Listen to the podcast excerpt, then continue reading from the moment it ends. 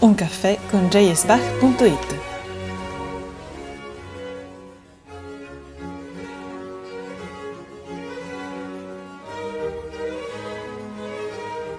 Conducono Chiara Bertoglio e Maria Borghesi. Buongiorno a tutti e benvenuti a questa nuova puntata di Un caffè con jsbach.it. Siamo felicissime oggi di ospitare il maestro Rinaldo Alessandrini, una delle figure più importanti nel panorama dell'interpretazione bacchiana in Italia. In Italia possiamo dire anche assolutamente nel mondo, considerata la quantità di riconoscimenti che ha avuto, eh, non ha bisogno di presentazioni, ma cercando di riassumere in poche parole, Rinaldo Alessandrini è ciambalista, organista e pianista, nonché direttore del concerto italiano ed è uno dei maggiori esponenti della musica antica sulla scena internazionale. Eh, la sua predilezione per il repertorio italiano e la sua costante attenzione per le caratteristiche espressive dello stile dei secoli XVII e XVIII orientano il suo approccio e le sue scelte sia alla guida del concerto italiano, di cui è fondatore, abbiamo detto, sia come solista e direttore ospite. È regolarmente invitato da orchestre fra le più importanti in Europa e negli Stati Uniti, ma anche a Melbourne e San Paolo. E ha diretto la Scala di Milano e Queen, Elizabeth Hall, la Monnaie di, eh, di Bruxelles, l'Opera di Liège e l'Opera Nazionale Gallese. Nel 2017 Anno Monteverdiana ha guidato il concerto italiano in tournée in Australia, Cina, Giappone e in concerti eh, in Europa e negli Stati Uniti e ha eh, inciso, mh, ha completato la, l'incisione dei memorabili mh, otto libri di madrigali. La sua discografia, che da 30 anni riceve moltissimi premi, coincide con quella del concerto italiano eh, per molti compositori italiani, ma anche con la scuola tedesca. Infatti ha registrato diversi um, dischi eh, dedicati a Bach e alla sua musica. Eh, registra in esclusiva per eh, Naiva. Eh, nel 2002 ha ricevuto col concerto italiano il premio Abbiati per la sua attività ed è stato nominato Chevalier d'Ordre des Arts des Lettres nel 2003 eh, dal Ministro della Cultura francese. Inoltre è membro dell'Accademia Filarmonica Romana dove è stato eh, artista eh, ospite per eh, diverso tempo. Dunque, ancora una volta, benvenuto a Rinaldo Alessandrini e grazie per essere qui con noi. Grazie a voi. Benvenuto maestro. Dunque, come sempre, noi cominciamo con una domanda per rompere il ghiaccio che va sul personale, perché vorremmo sapere tra i tanti ricordi della sua vita che sono legati a Bach, qual è il più bello, il più speciale che vuol condividere con noi? Ma vede, eh, la, la, musica di Bach è una musica. Io, io, ho iniziato come pianista, ho iniziato studiando pianoforte, quindi è una musica che accompagna gli allievi pianisti e poi comunque i clavicembalisti eh, per tutta la vita, direi, no? Quindi un, un, ricordo particolare, un ricordo particolare no, direi che i ricordi particolari sono tanti che corrispondono di volta in volta come dire, alla scoperta, soprattutto negli anni giovanili, del repertorio, no? quindi da pianisti si incomincia con le invenzioni a due o tre voci, poi pian piano le suite francesi, le suite inglesi, clavicembalo ben temperato. E questa è probabilmente diciamo, una delle cose più eh, eccitanti, non so come dire, comunque eh, eh, divertenti, stimolanti, è quello di, eh, quello di aver avuto finalmente sulle GO, prima del pianoforte e poi magari del clavicembalo, la musica che si era ascoltata sui dischi, no? e quindi quella di, di poterla finalmente suonare con le proprie dita invece che, che, che ascoltarla, perlomeno negli anni, negli anni, di apprendistato. Poi, diciamo, in generale, comunque, la, la, la frequentazione con la musica di Bach è un, sempre un, come dire, un'esperienza abbastanza sorprendente perché con gli anni che passano, eh, più anni passano e meno è possibile, cioè uno ha sempre meno la, la convinzione di essere arrivato a una sintesi. E per fortuna, eh, perché questo è comunque uno stimolo ad approfondire sempre di più lo studio e, e magari cambiando punto di vista, magari cambiando angolazione, quindi prendendo, prendendo lo spunto per studiare un aspetto particolare della composizione piuttosto che un altro. Certo, eh, sì, sì, sì, assolutamente. Sono tanti del, delle, delle, persone con cui stiamo avendo la fortuna di, di chiacchierare in queste, in queste, settimane. Bach veramente affonda nelle radici nel, nell'infanzia, ma anche per tutti noi, nel, dalle, per sì, noi tasteristi, dall'invenzione a due voci, dalla Clappe Buchlein per Anna Maddalena. E passiamo invece ai tempi più recenti, ma non, non recentissimi, nel senso che comunque eh, il concerto italiano ormai vanta diversi decenni di, eh, di attività, ma ed è una realtà affermatissima a livello mondiale. Eh, devo dire che il nome ovviamente a noi piace tanto perché eh, dice di un approccio italiano alla musica barocca, ma è anche ovviamente un omaggio ai capolavori, ai capolavori di Bach, al concerto italiano al BWV 917, che era eh, a sua volta innamorato della musica italiana. Eh, lei ritiene che si possa individuare uno stile italiano nella, nell'interpretazione bacchiana? Ricordiamoci che, che, lei stessa ha inciso un memorabile disco alla maniera italiana, per appunto dedicato a Bach. Oppure per lei da italiano che cosa significa contribuire alla storia dell'interpretazione di Bach? Ma, ehm, diciamo per, per, renderla, per, rendere il concetto semplice, per me... Eh, eh, l'esecuzione è fondamentalmente un, un fatto linguistico uh, e quindi diciamo al pari un po' uh, dell'esperienza di apprendere no? lingue diverse. Eh, noi tutti possiamo parlarne una, due, tre, quattro, cinque a volontà, basta prendere un po' di tempo e basta, come dire, imparare. Eh, rimane in ognuno di noi forse per fortuna, no? nel momento in cui si parla una lingua straniera, eh, quel piccolo sapore della lingua d'origine. Io parlo abbastanza bene inglese, francese e spagnolo. Non posso dire di avere una pronuncia perfetta in nessuna delle tre lingue. E, ehm, e mi rimane insomma un po' quel retrogusto dell'italiano. Suonare Bach è una, da italiani intendo dire, è un po' una sorta, è un, più o meno la stessa cosa, cioè parlare una lingua che evidentemente non è la nostra, almeno in prima battuta, e, e parlarla con un, con un, accento un po' italiano. Poi eh, la lingua italiana è una lingua molto, come dire, molto circolare, molto dolce, molto, molto fluida. Quindi andrà, andrà un po' da sé che la tendenza, la nostra tendenza da italiani, perlomeno la mia tendenza, sarà quella a accentuare nel momento opportuno, quando ce n'è bisogno, un certo tipo di cantabilità che è fondamentalmente vocalica piuttosto che consonantica e, e delle strutture che magari corrispondono più culturalmente parlando più alla musica italiana che alla musica tedesca. Ovviamente poi diciamo, non ci facciamo trarre in inganno, nel senso che bisogna poter essere anche capaci di riconoscere le peculiarità del discorso bachiano, al di là del fatto che, come dire, nostra, il nostro contributo possa essere più o meno idiomatico. Non possiamo permetterci di, di, tradire, dire, l'essenza della musica così profondamente, però diciamo c'è quel che di esotico nella pronuncia che fa sì che si percepisca che effettivamente magari l'esecutore è italiano piuttosto che francese, eh, piuttosto che tedesco.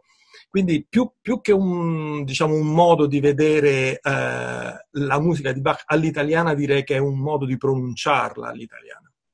Senz'altro, questo è molto bello come prospettiva italiana su Bach, ma appunto il CD che prima Maria Borghesi ha citato, Bach alla maniera italiana, ci dice anche di un Bach che guarda all'Italia. E quindi, da interprete italiano, secondo lei, che visione Bach aveva dell'Italia o quantomeno della musica italiana?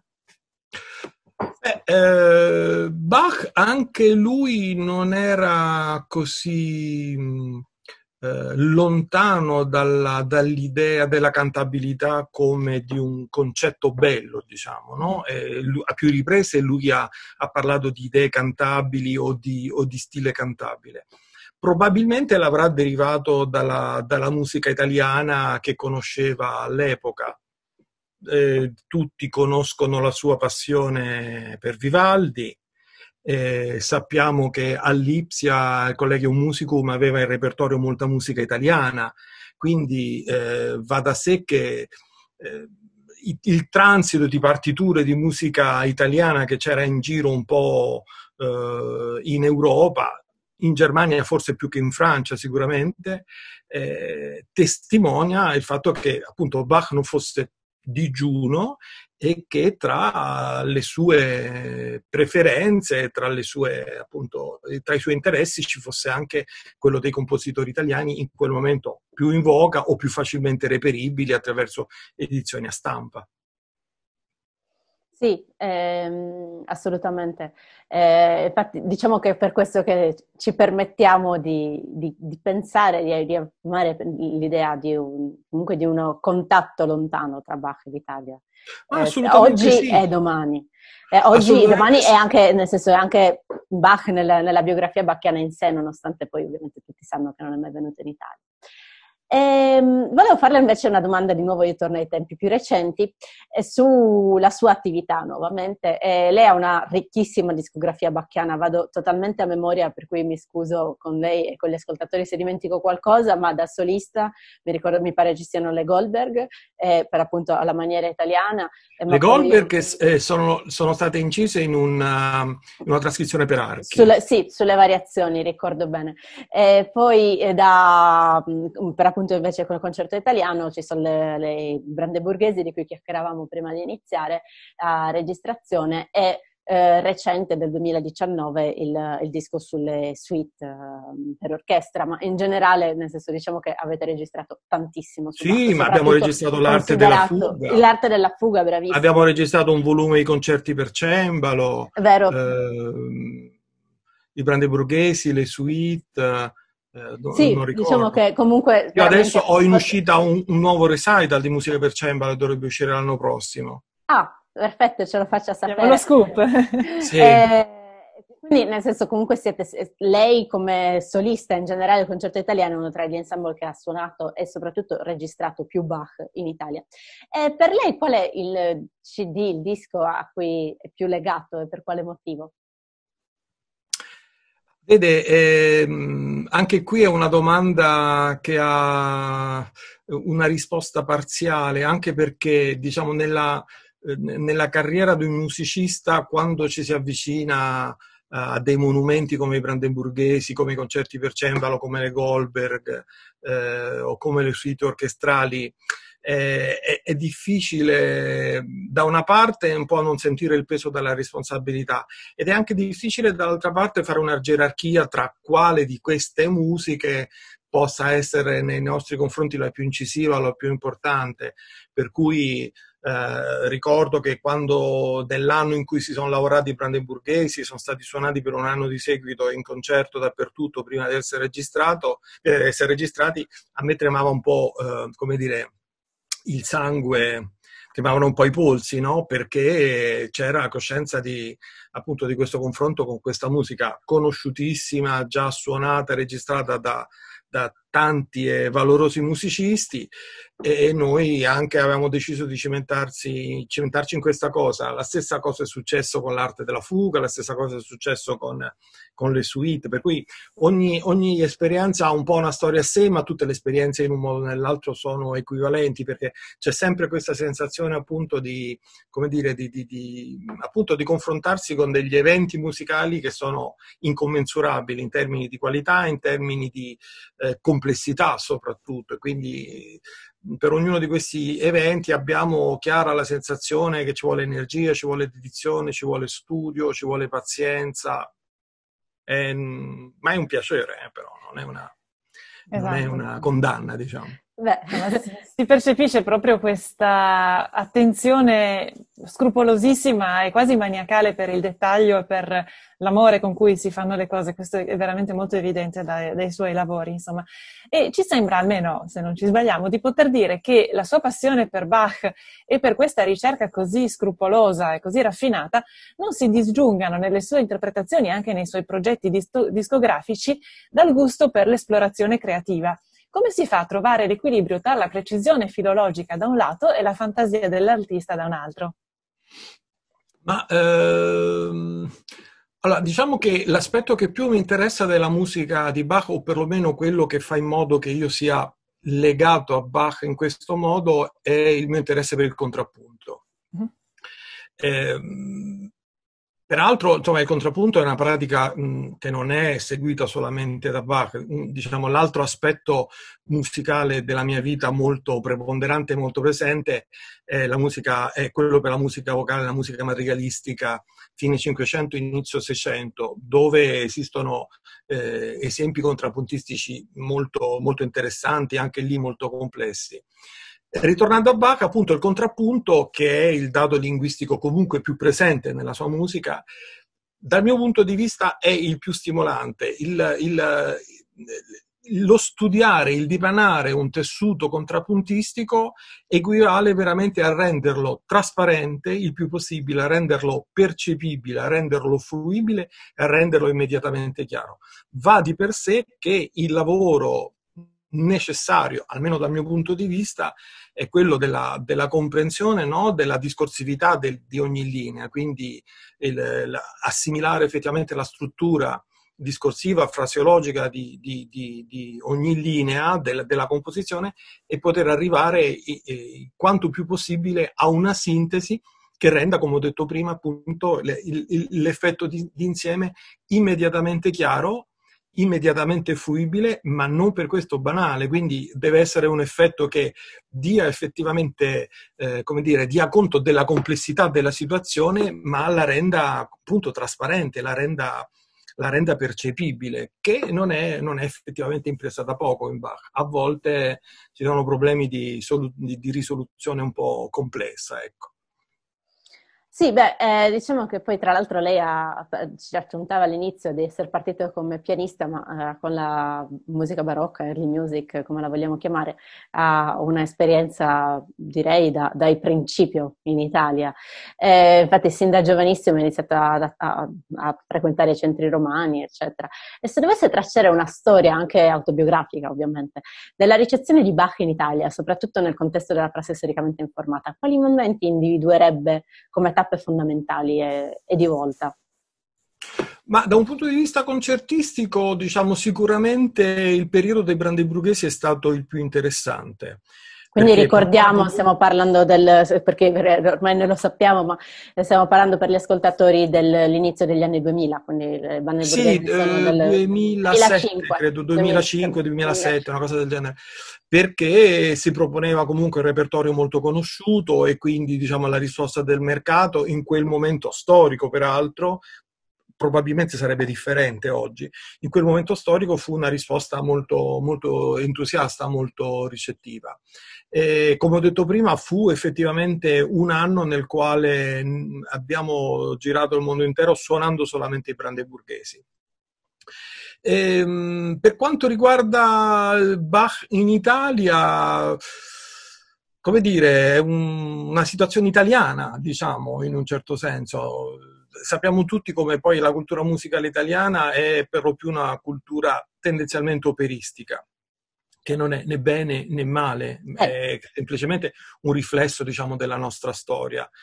Probabilmente è bene che sia così, potrebbe anche essere bene, eh, come dire, vedere un giorno o l'altro degli innesti un po' più sostanziosi di, di, di altri repertori. In parte è successo con col repertorio barocco. Io ho avuto la fortuna di, di, di, dirigere molto spesso Monteverdi in Italia, alla Scala, tutte e tre le opere di Monteverdi, ma non solamente a Milano, anche, anche a Bologna. E, anche Handel, per esempio, mi è successo di dirigere in Italia, ancora a Bologna, a Napoli.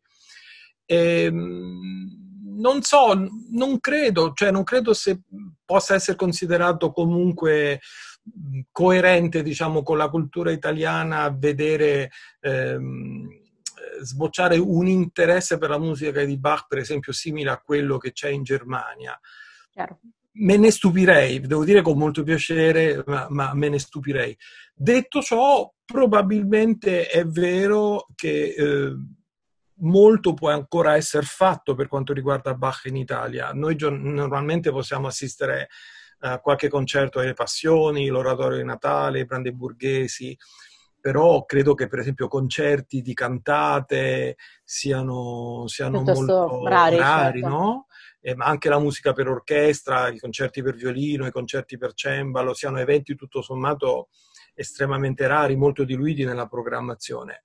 Il perché e il per come, francamente non lo so, anche perché personalmente è un repertorio che ha fatto parte delle nostre proposte in questi 40 anni di concerto italiano con esiti più o meno interessanti. Ho diretto concerti di cantate anche in Italia, però appunto la sensazione che si è avuta è sempre che fosse, come dire, un una tantum, no? che per esempio questo repertorio non, non riesca ancora ad avere un'incessività da creare fidelizzazione nel pubblico. Però, non so, nel futuro, nel futuro magari sì. D'altro canto, la, la musica antica in generale, questo sì, è riuscito a, a guadagnarsi in Italia un posto ormai definitivamente certo. riconosciuto. Certo. Quindi rispetto agli anni Ottanta non siamo più pionieri, diciamo, siamo eh, protagonisti in misura diversa di un, di un, evento culturale che ormai è dato per, per accreditato. Certo. Esatto, con questa prospettiva che lei ha, che conosce perfettamente la realtà italiana e conosce benissimo quella internazionale, quindi ha proprio questo doppio punto di vista, che ruolo può vedere per una realtà piccola e giovane come jsbach.it, ma come vede molto entusiasta, e che cosa si aspetterebbe da noi o cosa ci augura? Ma eh, a, fronte della mole del lavoro vi augurerei tanta fortuna, nel senso che sì. perché di, di lavoro ce n'è ce n'è veramente da fare tanto. Immagino che potrebbe essere molto interessante appunto cercare di, di coinvolgere gli enti concertistici e via dicendo, cercare di, come dire, stimolare l'allestimento di cicli, piccoli cicli appunto di cantate, di musica da camera, eh, di musica strumentale. Ora, eh, vedere per esempio realizzato eh, in Italia un equivalente dei Bachtag di Lipsia. Sì, no, no. Magari, perché no? Io l'anno scorso ho diretto a Lipsia un concerto di, di cantate con Ria Scammercore. Mm, diciamo, vedere il pubblico che a Lipsia eh, riempie la chiesa dove si svolge il concerto e capire che tutta questa gente viene per ascoltare Bach è veramente un'emozione.